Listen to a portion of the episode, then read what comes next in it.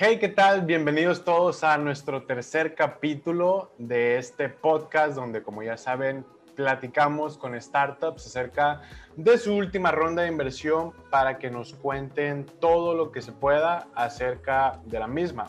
Solo que en esta ocasión nuestra startup invitada no nos va a platicar acerca de su ronda de inversión, sino que nos va a platicar acerca de su no ronda de inversión, es decir, cómo fue que eh, ellos intentaron levantar esta ronda y al final del día, por X o por Y, no se pudo o no se dio, pero como eso los llevó a un camino inclusive mejor que es ventas por varios miles de dólares, donde ahorita ya tienen un equipo bastante grande.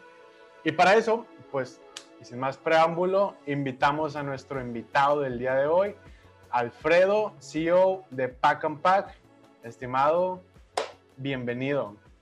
No, hombre, muchas gracias, hermano. Pues a darle, como dices, ¿no? Aquí a, cambiar un poco, cambiar un poco el diálogo, a mostrar unos caminos diferentes, pero en este mismo camino que seguro a, toda tu audiencia le, le, fascina y que es este, este tema de emprendimiento de alto impacto, ¿no?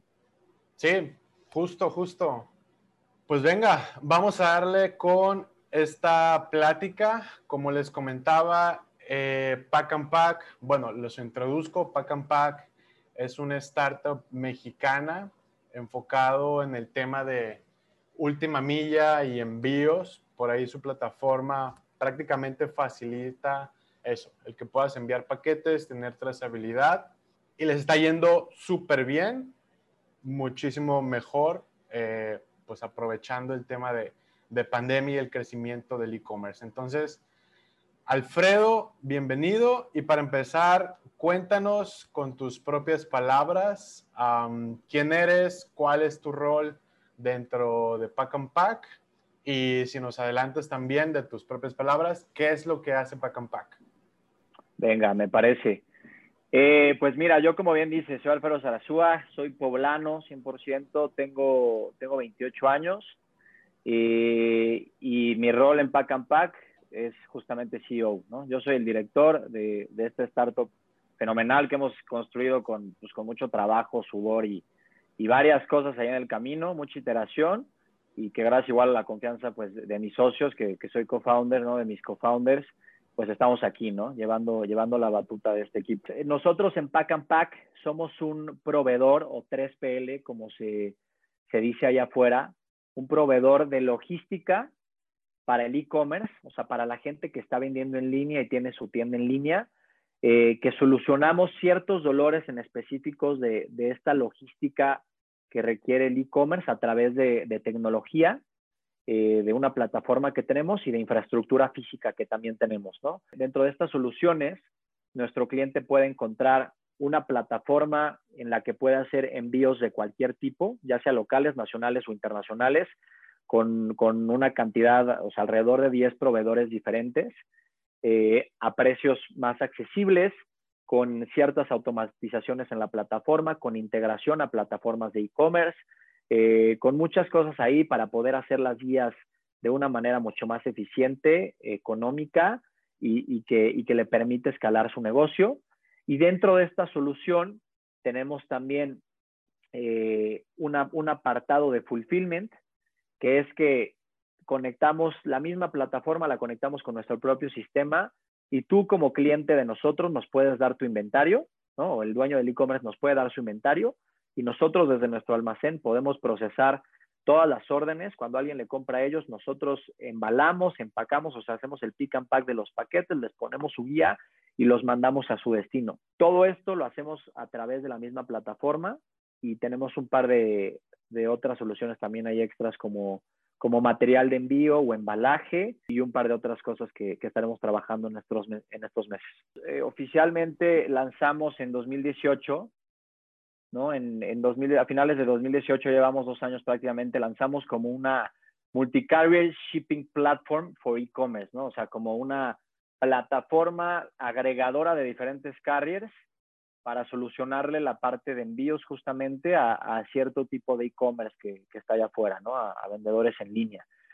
Entonces, así fue como, como lanzamos Eh, en ese momento nos juntamos, ya traíamos un rato de conocernos del founding team eh, y, em, encontramos justamente o, descubrimos esta parte o este, este mercado y esta industria del e-commerce que venía creciendo a pasos acelerados de por sí, o sea, imagínate mucho antes de pandemia y aún así estaba creciendo a doble dígito y tenía unas proyecciones impresionantes para los próximos años, sobre todo en, México y en América Latina, que, que, como bien debes de saber y la audiencia también, pues estamos, estamos atrasados unos, unos años, unos buenos años, unos cinco años, ¿no? Comparados con mercados como, como Estados Unidos o Europa en este tema de, de comercio electrónico, ¿no?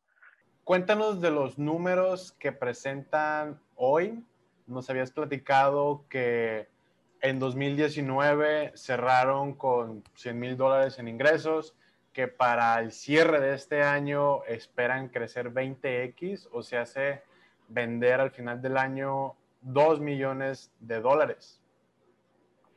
Así es, eh, sí, de hecho, al día de hoy, o sea, esto que te platicaba, pues es prácticamente cómo empezamos, ¿no? Para 2018.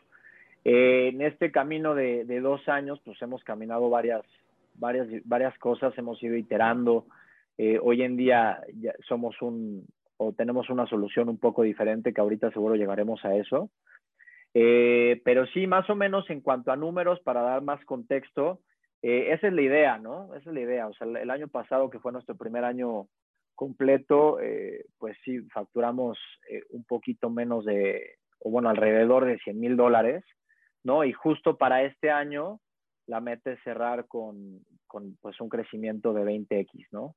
Que vienen siendo, sí, prácticamente 2 de dólares, ¿no? O sea, como, un poco más de, de 40, sí, alrededor de 40, 50 millones de pesos. Buenísimo. Oye, y hablando en general de usuarios, ¿cuántos clientes tienen, aprox, al mes, cuánta gente los utiliza? Sí, mira, en esa parte igual al día de hoy tenemos alrededor de, de 2.000 usuarios activos en la plataforma, ¿no? Al, al, mes, o sea, como mouse, monthly active users, eh, de los cuales, pues, obviamente hay, hay todo un funnel o todo un budo, de, un, todo, todo un embudo, perdón, detrás, ¿no? De, en el que vienen, pues, muchísimos eh, más registros, y, pero este es como, esta es la cantidad como al día de hoy, ¿no? Que tenemos de clientes que que nos usan activamente. Ok, ya pasando ahora sí a la parte que nos interesa un poco más, que es, ustedes intentaron en su momento levantar una ronda de inversión y por X o por Y no se dio y actualmente pues están bastante bien en ventas. Hablando de la ronda que intentaron, estimado, cuéntanos cuánto intentaron levantar, cómo venían o cómo estaban planteando esa ronda, hablando de instrumentos, si pudiéramos hablar de evaluación, súper bien también. Eh, pues, hoy en día lo considero como una buena experiencia, aunque como dices, ¿no? No, no fue exitosa como tal, ¿no? Como ronda, pero nos permitió aprender muchas cosas y, y encontrar diferentes caminos y justamente llegar a, a, ese como output de decir, a ver, justo la, la, inversión y el tema de rondas es un camino, pero hay otros caminos que puedes explorar. Pero la realidad es que nuestros primeros pasos en este tema fue desde 2018, desde que estábamos empezando, ¿no? Desde que teníamos el MVP, empezamos a tocar un poco de puertas. Eh, y bueno, aquí también un, un, preámbulo que siempre me gusta comentarlo es que yo, por ejemplo, o sea, yo personalmente, antes de, de, de estar con este equipo que, que estábamos en contacto desde 2017, eh, prácticamente, o sea, como un año un poco más antes de, lanzar Pack and Pack. Eh, pero yo antes de esto no conocía nada de startups, ¿no? O sea, nada, nada. O sea, nada de tecnología, nada de startups, nada de modelos de negocio escalables, eh, nada, ¿no? O sea, conocía, lo más que conocía pues era un poco de, de Silicon Valley, ¿no? A lo mejor de, del ecosistema, como un poco de innovación de, de Israel, pero como por, por leer un poco, pero en realidad no estaba no estaba empapado ni mucho menos en, en este tipo de, de, de, posibilidades, ¿no? De emprendimientos de, de este estilo. Y, ahí uno de mis co-founders, que es Omar, que creo que, que, justamente lo conoces, él fue el que me incitó prácticamente a todo eso, ¿no? Él es el que me abrió los ojos, porque yo antes de esto tuve emprendimientos tradicionales. Eh, Entonces, justo ya con, con, él prácticamente empecé a abrir ese panorama, a encontrar que se podía hacer uso de la tecnología para muchas cosas y que había una serie de, de cultura alrededor de las startups y del capital de riesgo y demás, pues muy desarrollado en algunos mercados y no tanto como, como aquí en México y en específico en Puebla, que es ahorita el punto al que voy. Eh, pero que había una, una, serie de posibilidades mucho más amplias ahí para tener un impacto mucho mayor con, tu, con tus emprendimientos, ¿no? Con tus endeavors, o sea, que no era nada más un, que no, no tenía que ser un emprendimiento tradicional, ¿no? Entonces, eh, ya para no hacer tan, el cuento tan largo, desde el 2018 que ya estábamos metidos aquí, teníamos más o menos noción de este tema, o por lo menos de mi parte, eh, empezamos a tocar puertas, ¿no? Con esa primera hipótesis que teníamos nosotros, que que era justamente solucionar la parte de, logística eh, para el e-commerce en temas de tiempo sobre todo y costo, ¿no? En ese momento no estábamos pensando en temas de automatización, de visibilidad, sino nuestra primera hipótesis era más bien eh, encontrar o eficientar ciertas rutas que le permitieran al e-commerce hacer envíos pues, más rápidos y, más económicos, que al fin de cuentas son de los, de los principales puntos que, que, impactan en el carrito de compra para el cliente final, ¿no? O sea, de por qué sí te compra a ti como e-commerce o no te compra. Entonces eso es lo que teníamos muy claro y fue nuestra primera hipótesis y con, este, con esta hipótesis y este como MVP que estábamos construyendo fue que empezamos a tocar puertas, ¿no? Eh, tocamos, digo, nada, tampoco nada del otro mundo, ¿no? No nos fuimos, en ese entonces creo que no salimos de Puebla, tocamos un, unas cuantas puertas, un par de puertas aquí aquí en Puebla con, con, un par de ángeles inversionistas, un par de, de grupos, ¿no? Como, como, Estrella Roja, entre otros, que tienen, que, que, tienen de repente un brazo también por ahí aliado como de inversión y así. Entonces, eh, en ese entonces empezamos a tocar esto, a pichar con nuestro MVP, no teníamos mucha idea, era, obviamente no teníamos nada de tracción, estábamos empezando, ¿no? Eh, no teníamos igual proyecciones muy sólidas, en ese entonces, yendo a tu pregunta como de, evaluación y cómo hicimos esto, la realidad es que, fíjate que, o sea, ni recuerdo en ese primer momento eh, cuál era el monto que estábamos buscando, pero ni siquiera teníamos, creo que, evaluación, evaluación ni nada, ¿no? Eh, era más un, como de justo una, casi, casi que Friends and Family o una Angel Round así pequeña, como de, mira, esta es nuestra idea, ayúdanos a terminar de construir el MVP, ¿no? Meterle un poco, poder tener como sueldos del equipo inicial para desarrollar y ya después veremos, ¿no? Ya después ya empezaremos a buscar una seed round o, cosas así. Pero ah, la verdad ahorita no recuerdo ahí muy bien los términos de ese entonces.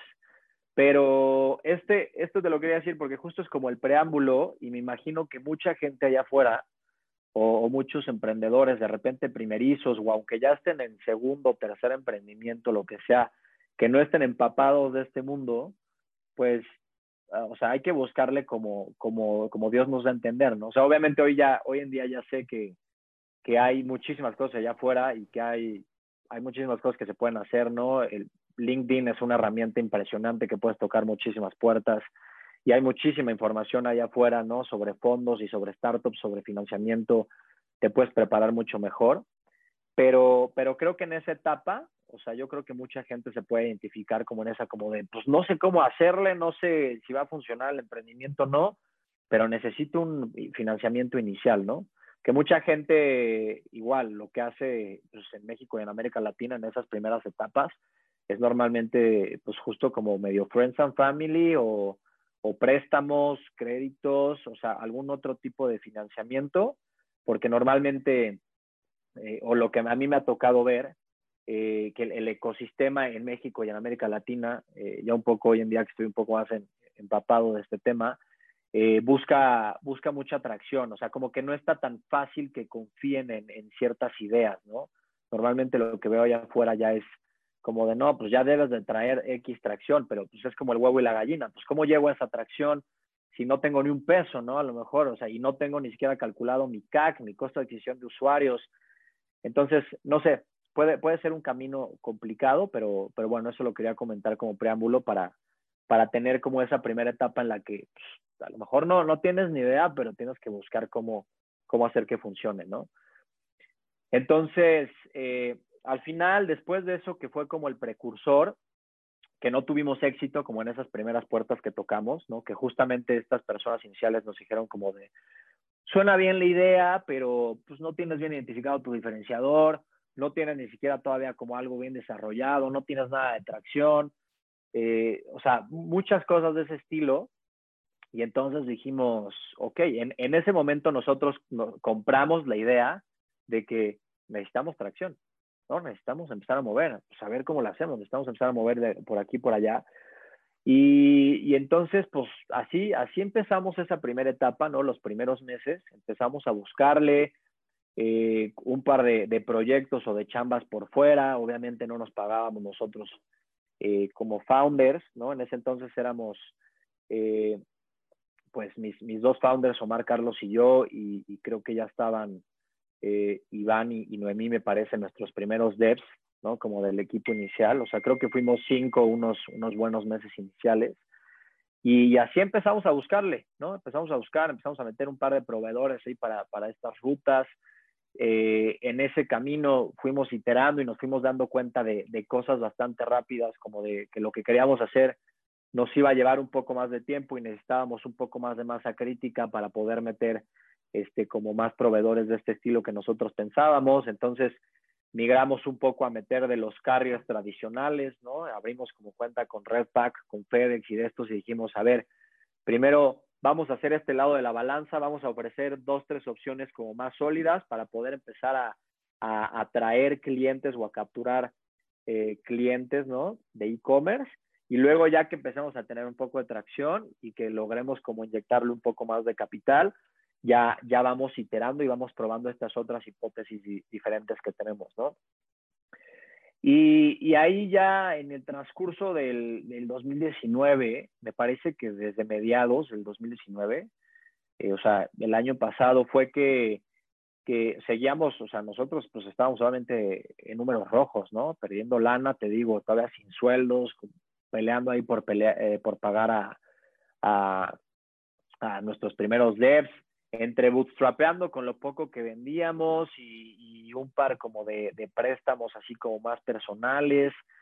Eh, así estuvimos caminando esos meses y ahí fue que empezamos, empezamos a tener la visión un poco más clara y, y fue que empezamos a armar eh, este tema ahora sí como un poco más en forma, ¿no? Ahí ya me, me empecé a empapar o nos empezamos a empapar más de, de estos temas, o sea, de cómo se hacía una evaluación, ¿no? ¿Cómo le hacíamos? Si no teníamos suficiente tracción, pero cómo podíamos hacer una evaluación. Entonces empezamos a, a, a explorar los flujos descontados de efectivo, ¿no? Los discounted cash flows, que no sé qué tanto igual eh, los, los conozcan allá afuera, ¿no? Como en la audiencia, sí, pero los, los flujos descontados, entonces empezamos a hacer proyecciones a, a tres años, a cinco años. Eh, nos, nos, empezamos a hacer todo un tema de estos y, y, y de hecho en ese entonces no teníamos ni siquiera estados resultados, ¿no? O sea, no llevábamos estados financieros, obviamente, como, como, como buen o, o mal em, emprendedor como al principio. Este, como buen emprendedor al principio, obviamente no llevábamos nada. Teníamos una plataforma interna nosotros de administración en la que pues veíamos toda la info, o sea, lo que estábamos vendiendo, los clientes que teníamos, estos temas, pero no teníamos nada de estados financieros, de estados financieros, perdón, no estábamos analizando nada de nuestra data entonces, en ese momento nos tocó construir eso, ¿no? Desde cero. Eh, ahí empezamos relación con Axley, eh, que hoy en día es nuestro head de, finanzas y datos. Empezamos relación, o sea, él, empezó como consultor externo, o sea, empezamos a verlos, a verlo, perdón, un par de horas a la semana y armar esto, ¿no? Como de, oye, pues a ver, no tenemos idea, o sea, tenemos las bases como de contabilidad básica, pero ¿cómo, la, cómo hacemos ya un estado de resultados y para proyectar y los discounted cash flows y cómo hacemos la evaluación. Y, y empezamos a, hacer eso, ¿no? Entonces, eh, pues eso nos llevó, nos llevó un rato empezar a construir como la base y empezar a medir como ciertas cosas del negocio para tener como más carnita ahí en, en la cual basarnos, ¿no? Como po la poca atracción que íbamos generando, pues cómo proyectarla justamente y que hiciera sentido en números, ¿no? Porque no teníamos.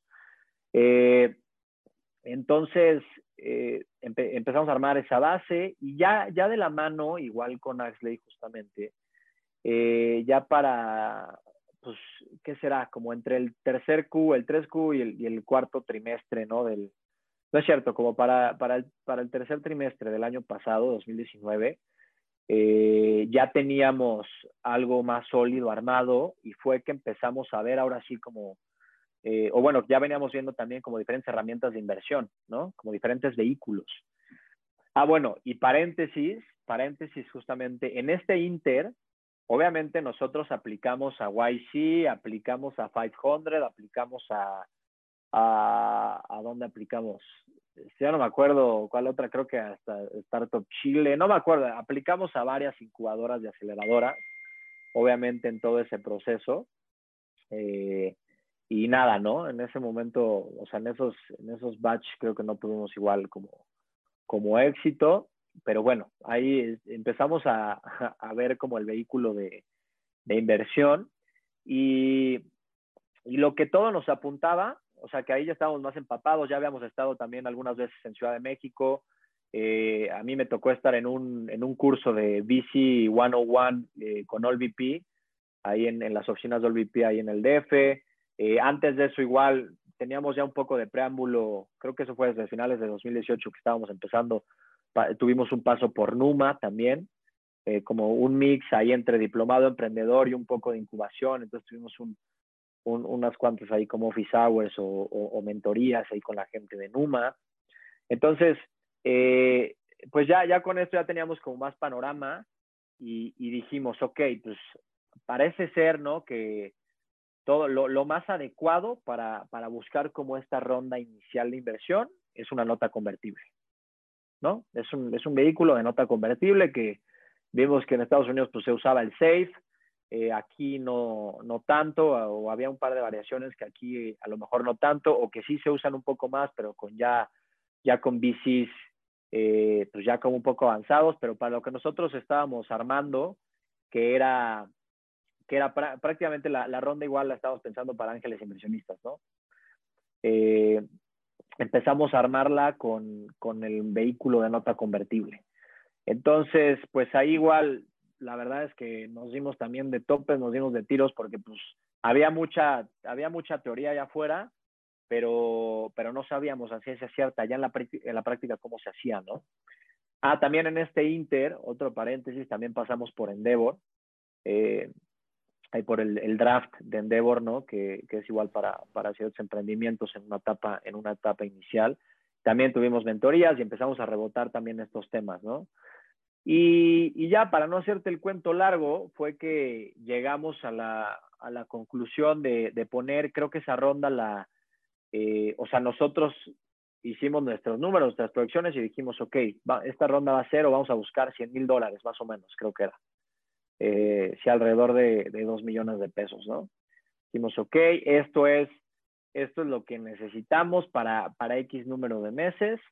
Eh, para, para poder eh, llegar a estas metas en específico. Eh, hicimos todos los, todos los temas o las especificaciones de la, de la, nota convertible, ¿no? Que descubrimos ahí y también preguntándole ya a, a, un par de emprendedores conocidos de nosotros que ya habían pasado por, por rondas o, o, temas de estos como de, oye, ¿cómo le haces, no? O sea, ¿cómo pones la tasa de descuento y el interés, ¿no? Y, y cómo es el, el, el, tope, se me olvidó cómo, cómo se llama ahorita el, el cap.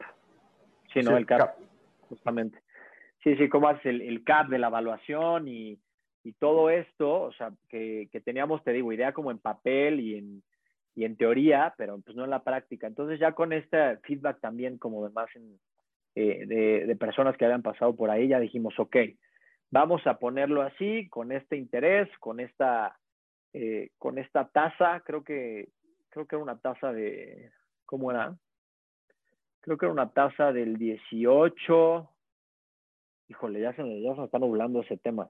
Ya no me acuerdo a ciencia cierta, pero creo que era algo así.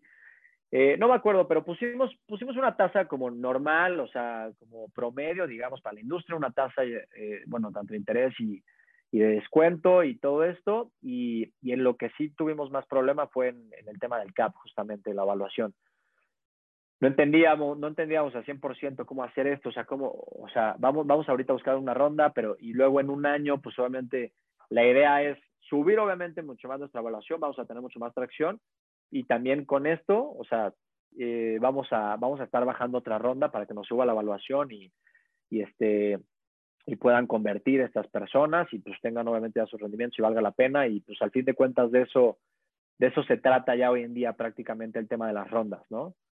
Ir subiendo la evaluación y subiendo, subiendo, subiendo, eh, ir convirtiendo a los inversionistas de, de las rondas pasadas y, listo, ¿no? Pues eso, justo por eso hoy en día vamos teniendo cada vez más unicornios eh, allá en fuera, que bueno, ahí ya también ya entran temas de qué tanto es una startup intensiva de capital y qué tanto necesita lana, o sea, las fintech, por ejemplo, que llegan mucho más fácil a estas valuaciones gigantescas, ¿no? Por, por toda la lana que, que requieren, o Kavak hace poco y, y demás. Pero bueno, eh, así fue un poco lo que hicimos eh, y ya para el final de año eh, empezamos a buscar activamente, y hago comillas aquí en el aire para quien no esté viendo, porque la realidad es que igual, o sea, con el feedback de allá afuera que estuve preguntando y las mentorías que teníamos y demás, eh, o sea, todo el mundo te platica y todo todos los emprendedores que han pasado por ahí, o sea, que el fundraising es un, es un full-time job, ¿no?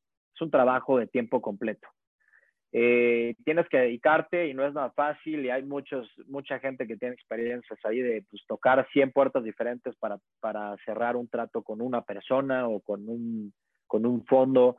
Hay otras que obviamente son, son mucho más ágiles y, también hay más suerte ahí siempre involucrada en ciertos temas como de, de, de los fundraising que, que, bajan mucho más rápido, pero, pero bueno, eh, ahí por eso hacía comillas, porque la realidad es que nunca, nunca logré hacerlo como un tiempo completo, ¿no? O sea, por mucho que nos dividimos y que hubo apoyo de mis founders y del equipo eh, para finales de, del año pasado, ¿no? O los, los últimos meses del año pasado, eh, la realidad es que le dedicaba un porcentaje de mi tiempo muy pequeño a buscar la inversión, ¿no? O sea, eh, igual como muchos founders allá afuera, seguro, o emprendedores, se han de dar cuenta o han de, de saber, les ha de resonar esto, que la operación te, te absorbe de cierta manera, o sea, que no está bien, digo, en algunas etapas solamente está bien tú estás operando y siendo parte como de, de todo en muchos procesos, pero lo ideal es obviamente empezar a salirte, ¿no? Empezar a meterte en tu rol, salirte, poder delegar, tener a lo mejor un poco más de procesos y, y poder dedicarte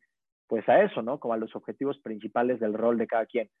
Entonces yo en ese entonces, la realidad es que le podía dedicar muy poco tiempo a, al tema de inversión. Sí toqué unas cuantas puertas, ¿no? Con ángeles inversionistas, sobre todo aquí locales, con, con otro par de grupos, ¿no? Igual, este, como más de, de, CVC, ¿no? De Corporate Venture Capital, o sea, no sé, como el, el de ADO también, o, o, grupos así un poco como de logística. Eh, toqué incluso un par de fondos de tickets muy pequeños, ¿no? Entre ellos me acuerdo que tengo fresco el de Zero Bullshit, ¿no? Que es de, de Vincent Esperanza de Endeavor, justamente por eso lo conocía, todavía platiqué con él en, en, un momento y le dije, oye, ¿cómo está este tema? ¿Me recomiendas aplicar ahorita? No. Nos dijo, sí, entonces apliqué a un par de, fondos como eso, apliqué, aplicamos a, eh, ¿a qué más?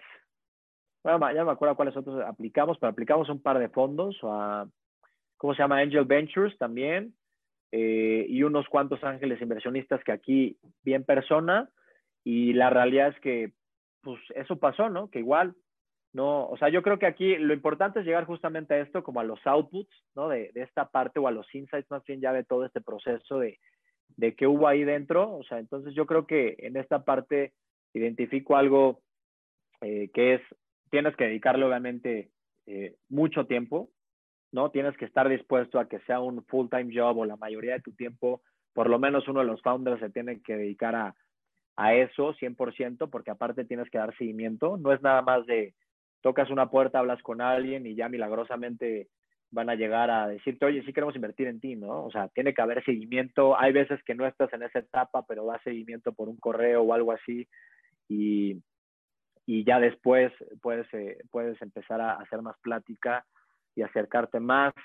Eh, otro, otro aprendizaje clave es el, el, no tener miedo, y esto es un cliché, obviamente, que todo el mundo ya lo, lo, conoce, pero es el, el no ya lo tienes, ¿no? O sea, el no siempre lo traes ya en la bolsa contigo. Entonces, no hay que tener miedo y hay que tocarle la puerta a todo mundo, ¿no?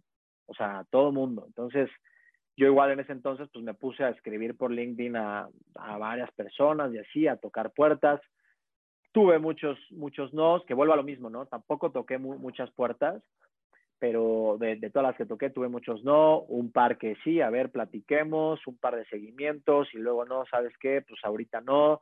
Eh, es más, creo que de Angel Ventures nos dijeron como de justo, o sea, justo cerramos un fondo, vamos a darle calma un poquito, en, en un par de meses creo que empezamos o en X meses eh, o sea, ya para principios de este año empezamos con un nuevo fondo, entonces pues vamos a darnos seguimiento, pero con calma. Entonces, eh, no sé, pues yo creo que eh, es eso y, y, al final también algo clave que creo que fue, o sea, fue clave por lo que no, o también de takeaway, de por qué no cerramos esa ronda. O sea, una, como ya dije, o sea, no tocamos las suficientes puertas. Dos, pues no hubo el suficiente tiempo, no le dedicamos el suficiente tiempo y compromiso al, al fundraising, ¿no? Eh, y, y, tres, yo creo que sí es algo clave también que, que hoy ya veo en, retrospectiva. Eh, bueno, que a lo mejor son tres y cuatro. Ahorita, ahorita digo por qué tres. Eh, que no, no, no mostrábamos o no proyectamos en ese entonces eh, como, como ciertas cuestiones claves que, que, al inversionista le hace decir como, ok, este puede ser un proyecto ganador, eh, porque igual en, en, mi comunicación o en nuestra comunicación mostrábamos mucha incertidumbre, ¿no? Y al fin de cuentas al ángel, al ángel inversionista o al VC o a lo que sea, pues son inversiones de riesgo de por sí, entonces tienes que buscar acotar la, esa incertidumbre lo más que puedas. Entonces tú mientras, mientras mejor eh, tengas planeados los escenarios, aunque puedan pasar un, un, millón de cosas diferentes, que eso obviamente va a pasar, por mucho que tengas planeado al mes siguiente va a pasar algo diferente o de repente va a entrar la pandemia y vas a tener que reinventarte, o sea, sí o sí, no te puedes preparar, pero debes de tener por lo menos esa capacidad de poder eh, planificar y decir, ok, este es el camino, por aquí vamos, o sea, somos buenos por esto, la vamos a hacer por esto otro y tenemos este secret sauce ¿no? O esta receta secreta aquí dentro del equipo. Tenemos estos elementos y por eso vamos a llegar ahí de manera contundente y clara y que hagan sentido. Aunque ya en la marcha, como seguramente a la mayoría le les pasa, no pase de esa manera, ¿no? O sea, seguramente se tienen que reinventar y lo que sea, pero al fin de cuentas tienen la capacidad de poder iterar y volver a poner un rumbo fijo y un plan y, y, tener esa comunicación. Entonces, creo que en ese momento ese era como mi, mi tercer takeaway, como de, eh, nos faltó a nosotros proyectar o tienes que proyectar mucho más confianza, seguridad, cuál es tu diferenciador. Si no tienes diferenciadores es válido, pero entonces estar bien claros que en ese momento no tienes diferenciador, pero que vas a llegar a cierta etapa en el que ya te puedas diferenciar por X, Y o Z. Eh, como tener esa, esa, parte mucho más clara. Y en cuarto lugar, que va de la mano de este, por eso lo, los decía como si fueran o como si fueran de la mano, el cuarto takeaway, hacerte bueno contando historias. O sea, debes, debes de, de justamente de, de, aprender a contar historias, ¿no? Y esa es un área de oportunidad eh, mía que, que, he venido arrastrando y que he venido trabajando y que he venido mejorando también en, en, todos estos meses o en este último par de años.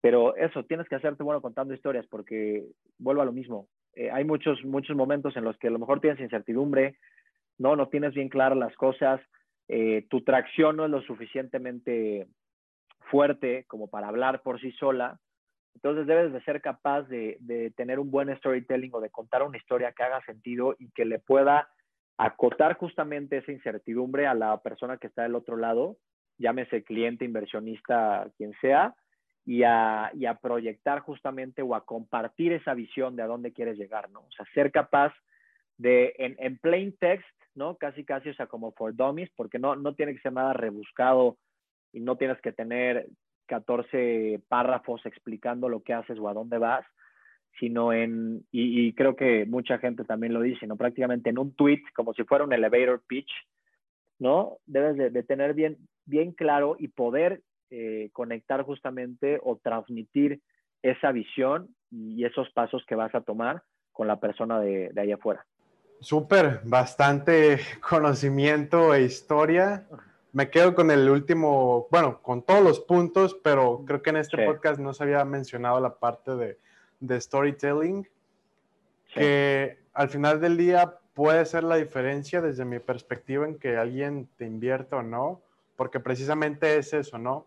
Contar una historia donde tú compartas tu visión de cómo va, cómo vas a hacer que sí sucedan las cosas. Así es. justo, justo. Estimado, solo para terminar de entender, entonces fueron dos momentos donde se buscó inversión, inversión ¿cierto? Sí. Así es. Va, va.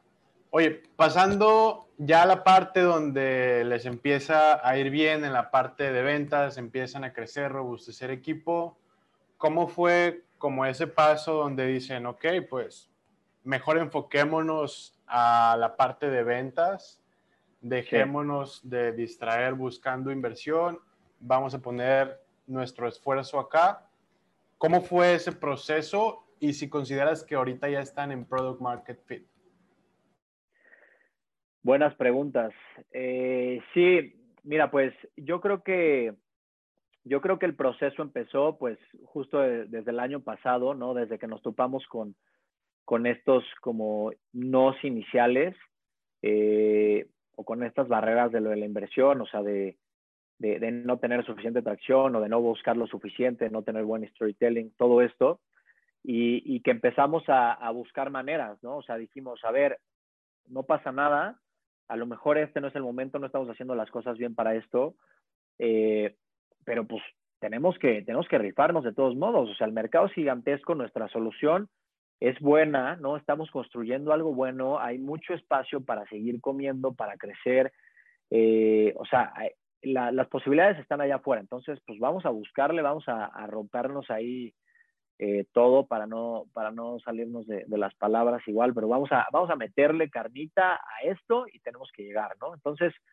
empezamos también a, iterar un poco ahí en, nuestra forma de adquirir eh, usuarios, ¿no? De adquirir clientes. Eh, y te digo, ahí también como entre bootstrapeando y también con un par de créditos de, de, de la marca esta moradita de, de, préstamos este, mexicana, que no sé si, si, puedo mencionar los nombres. Si se puede. A, saltarnos la mejor. Ok, nos la saltamos justamente. Bueno, eh, pero justamente con un par de, préstamos y, y y todo esto fue que, que dijimos, vamos a rifarnos, ¿no? O sea, vamos a, o sea, a lo mejor, a lo mejor nuestra meta ahorita no es una ronda, pero vamos a ponernos de meta fija, llegar a un primer punto de equilibrio, ¿no? O sea, que no es, no es lo normal eh, ahí afuera, ¿no? Como en, en, la mayoría de las startups, que normalmente es mucho más tracción sobre rentabilidad y, y, se vuelven rentables en 10 años. Pero nosotros dijimos, ok, no, este no es el camino a lo mejor, hoy en día no es la etapa, ni modo, ¿no? Vamos a, a meternos, a rifarnos, vamos a llegar a un punto de equilibrio, obviamente lo más a, ajustado posible que podamos, y ya que podamos respirar, porque también la presión que se siente en la ejecución es, es impresionante, ¿no? O sea, no es lo mismo estar como de, ya debemos aquí, ya debemos acá, no nos alcanza para esto, ¿cómo le hacemos? No tienes la misma claridad para ejecutar. O sea, sí tienes mucha hambre y presión, pero hay muchas cosas que no se te quedan claras y, y, y de repente te sesgas ya a ejecutar de cierta manera. Y ya cuando, cuando tienes ya más eh, flexibilidad financiera, tienes un poco más de, de, de, de, apertura, de visibilidad. Pero bueno, ahorita, ahorita llegaremos igual a eso. Pero yo creo que empezamos por esto, ¿no? Dijimos, vamos a llegar a esta meta, empezamos a, a iterar en los equipos comerciales, tuvimos un par como de, de, intentos de crear un equipo comercial, o sea, como de ventas, porque nuestro funnel, como en automático, ¿no? De, de puro marketing digital, eh, o sea, del canal online, no nos estaba funcionando lo suficiente. Dijimos, vamos a probar por aquí. Eh, reclutamos a, a, una persona del equipo clave, que hoy en día es nuestro director comercial, que se llama Marco, eh, para finales del año pasado. Y de la mano con él pudimos empezar a explorar mucho más este, este tema, ¿no? Ahí ya teníamos igual a un poquito más de equipo, eh, aunque no éramos rentables ni teníamos inversión, metimos un, un, par de personas más al equipo, ya teníamos la parte de marketing digital in-house, porque al principio la teníamos con agencia externa. Y entonces empezamos a iterar un poquito más, empezamos a conectar la parte de marketing digital con, con una parte de ventas y empezamos a desarrollar un pequeño equipo de ventas, ¿no? Eh, y con eso empezamos a caminar un poco mejor, nos permitió un, poquito más como delegar justamente y que esta parte del equipo que estaba en específica empezar a probar ciertas cosas y empezar a, a dar seguimiento literal, así por llamada a clientes y demás. Y, y, eso nos permitió más aprendizaje. O sea, esta no fue la clave para llegar a, a, que nos fuera mejor y a ser rentables, pero sí nos permitió obtener mucho más feedback de los clientes. Y entonces yo siento que ahí el, punto de inflexión fue, fue el cambio de modelo de negocio que teníamos, ¿no? Para principios de este año, incluso antes de pandemia, ¿no? Desde enero más o menos de 2020, empezamos a decir, o, fue que dijimos como de, ok, con todo este feedback de los clientes, eh, las guías como tal, o la reventa de guías, que es, era nuestro core business, eh, o sea, la, reventa con todos estos agregadores, es un, es un negocio muy peleado, ¿no? Es prácticamente un commodity, la gente se está peleando allá afuera por precio, eh, no se están, no, no, no están confiando lo suficiente para que, para que les podamos dar como nuestro valor agregado, ¿no? Aparte del producto como tal, o sea, sino la experiencia de servicio que podemos ofrecerles y demás. Y entonces fue este como plot twist o, punto de inflexión al que dijimos, ok, vamos a probar un modelo de negocio diferente. En vez de vender de esta manera, vamos a meter una suscripción.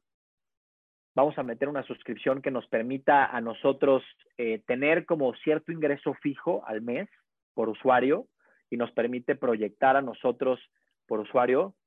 Y vamos a, vamos a bajar, vamos a ponernos mucho más competitivos en el costo de la guía como tal o del envío, ¿no? O sea, vamos, si eso es en lo que se está peleando el cliente de inicio para poder conocernos, ¿no? Darnos como el voto de confianza y conocer ya el servicio nosotros, vamos a bajarle el margen por ahí, vamos a poner esta parte fija que nos permita una proyección más saludable y, listo. Pues así, así fue, empezamos a hacer ese mix. Eh, hoy en día tenemos un modelo eh, de negocio combinado, pero así fue que empezamos a, a mejorar. Así fue que nos permitió adquirir más clientes que probaran nuestro servicio, que se empezaran a quedar, que, mejoráramos la retención, eh, ¿no? que se empezaran a quedar ya con nosotros por el valor agregado ¿no? de, la plataforma, de la atención personalizada, del seguimiento y el rastreo en tiempo real y otros temas que teníamos y, que no solo se fueran con la finta de, ah, pues cuánto me va a costar un envío, ¿no? Y, así fue que empezamos a crecer. Eh, Obviamente ahí ya empezó la pandemia, tuvimos, tuvimos como altibajos eh, con lo de la pandemia. La mayoría de gente piensa que obviamente pues el e-commerce empezó a crecer y pues ya todos los que estén en el negocio de e-commerce van a tener crecimientos gigantescos por eso. Pero la realidad es que no, o sea, sí, pero no al 100% porque hubo también una etapa al principio que ciertos clientes, por ejemplo, claves de nosotros, exacto, bajaron, ¿no? Tuvieron también ese bajón como de, híjole, incertidumbre, tenemos que cuidar más la lana, le vamos a dejar de invertir y pum, dejaron de vender.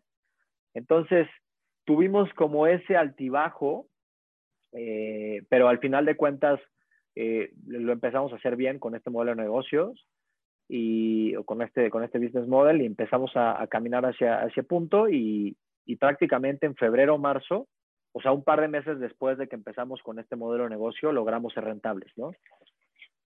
Y, ah, y, yéndome a la, a la, última pregunta que hacía del Product Market Fit, perdón, que no, no quiero que se me olvide.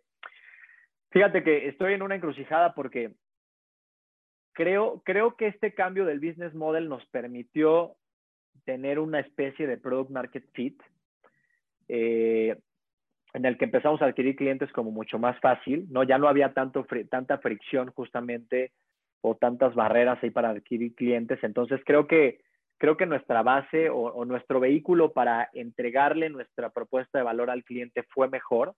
Entonces siento que ahí hubo un poquito de entrada a, Product Market Fit, pero al mismo tiempo estoy en una encrucijada porque no lo siento al 100%, porque creo que, eh, creo que un Product Market Fit eh, es, es más cuando ya sientes que, que los clientes casi casi te están jalando o te están exigiendo, ¿no? O sea, cuando tú como, como founder o como startup deja, o, dejas de sentir esa sensación de estar empujando y empujando y empujando y empiezas a sentir la sensación como de, ah, ok, ya me están jalando un poco, ¿no? Como que ya estoy, ya estoy caminando, pero ya tengo la inercia, ya me están jalando a mí un poco. Entonces, ese tal cual punto tan específico, eh, yo creo que yo creo que todavía no lo sentimos al 100%, pero creo que es parte de, ¿no? Creo que creo que es algo medio subjetivo como de estás medio en product market fit, pero a la vez no, y de repente tienes que iterar y entonces logras estar un poco más de ese lado y, y así. Sí, sí, sí, de alguna manera, como dices, se siente, lo percibes, lo hueles casi, casi. Casi, casi, sí. Oye, pues para ir un poco cerrando, a cinco años, ¿cómo se ve Pack and Pack?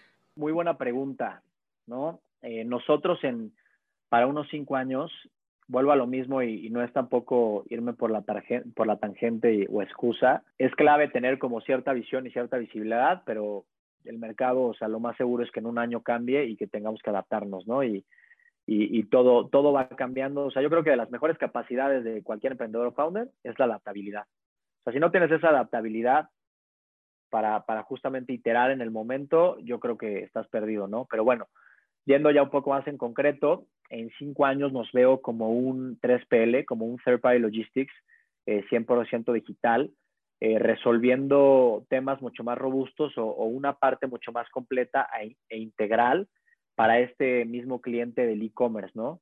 Nos veo con una infraestructura mucho más robusto, con una base tecnológica y con todo el sistema interconectado y siendo uno de los players eh, claves, eh, no solo en México, sino en América Latina, para este e-commerce que va a crecer eh, impresionantemente en los próximos años, ¿no?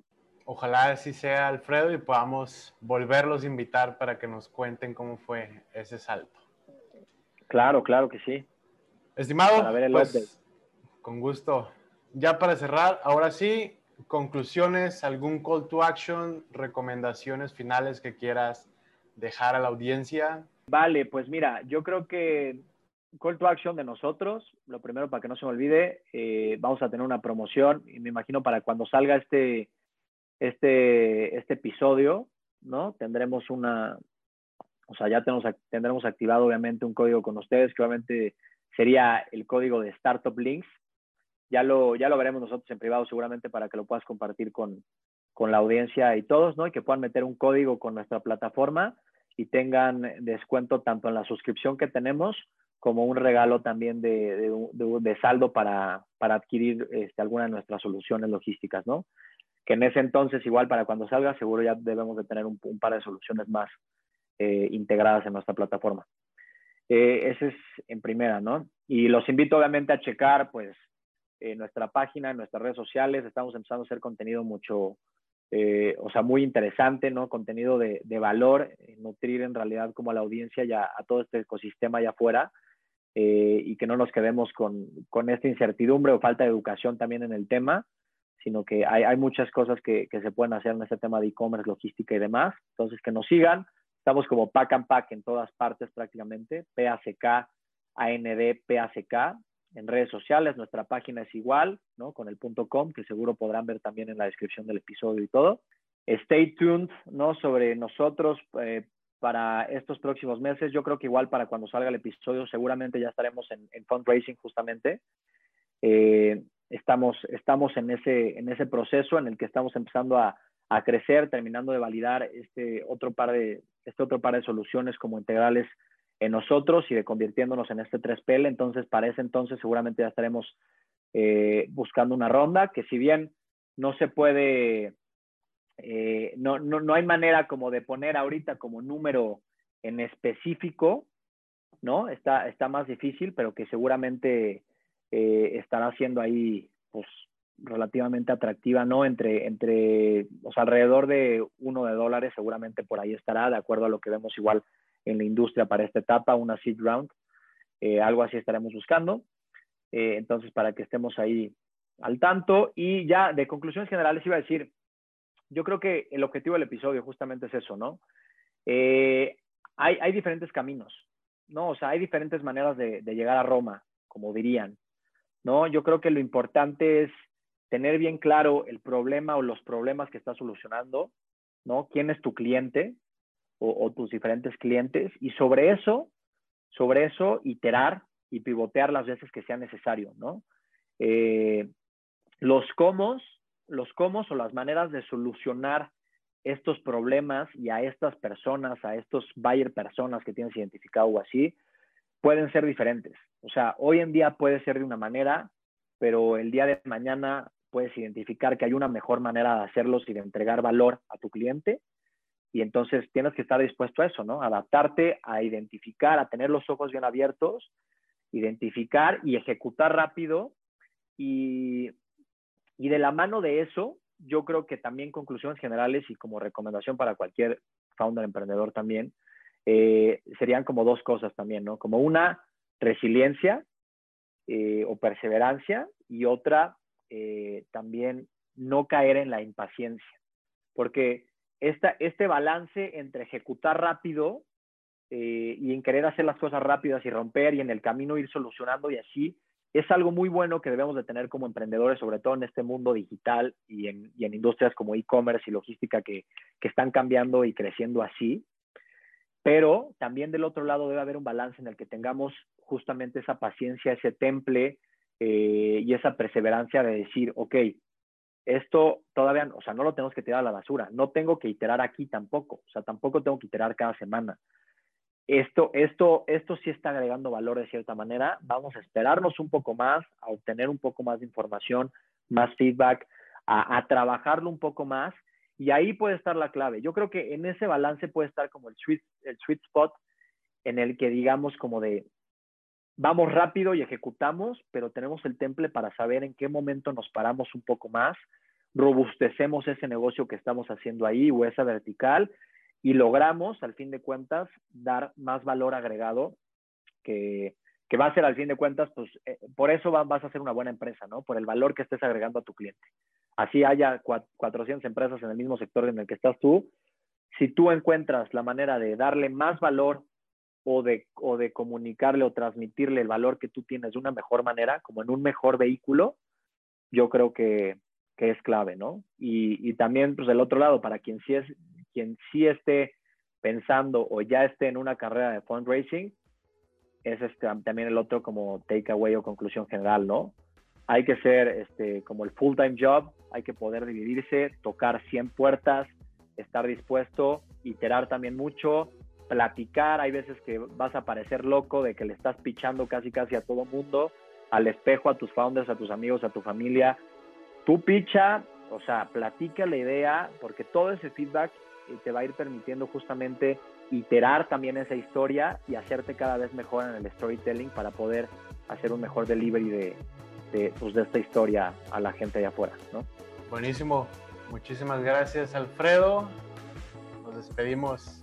Que estén excelente y mucho éxito. Venga, mi hermano, muchas gracias. Ya estamos en contacto. Hasta luego, estimado. Cuídate. Bye.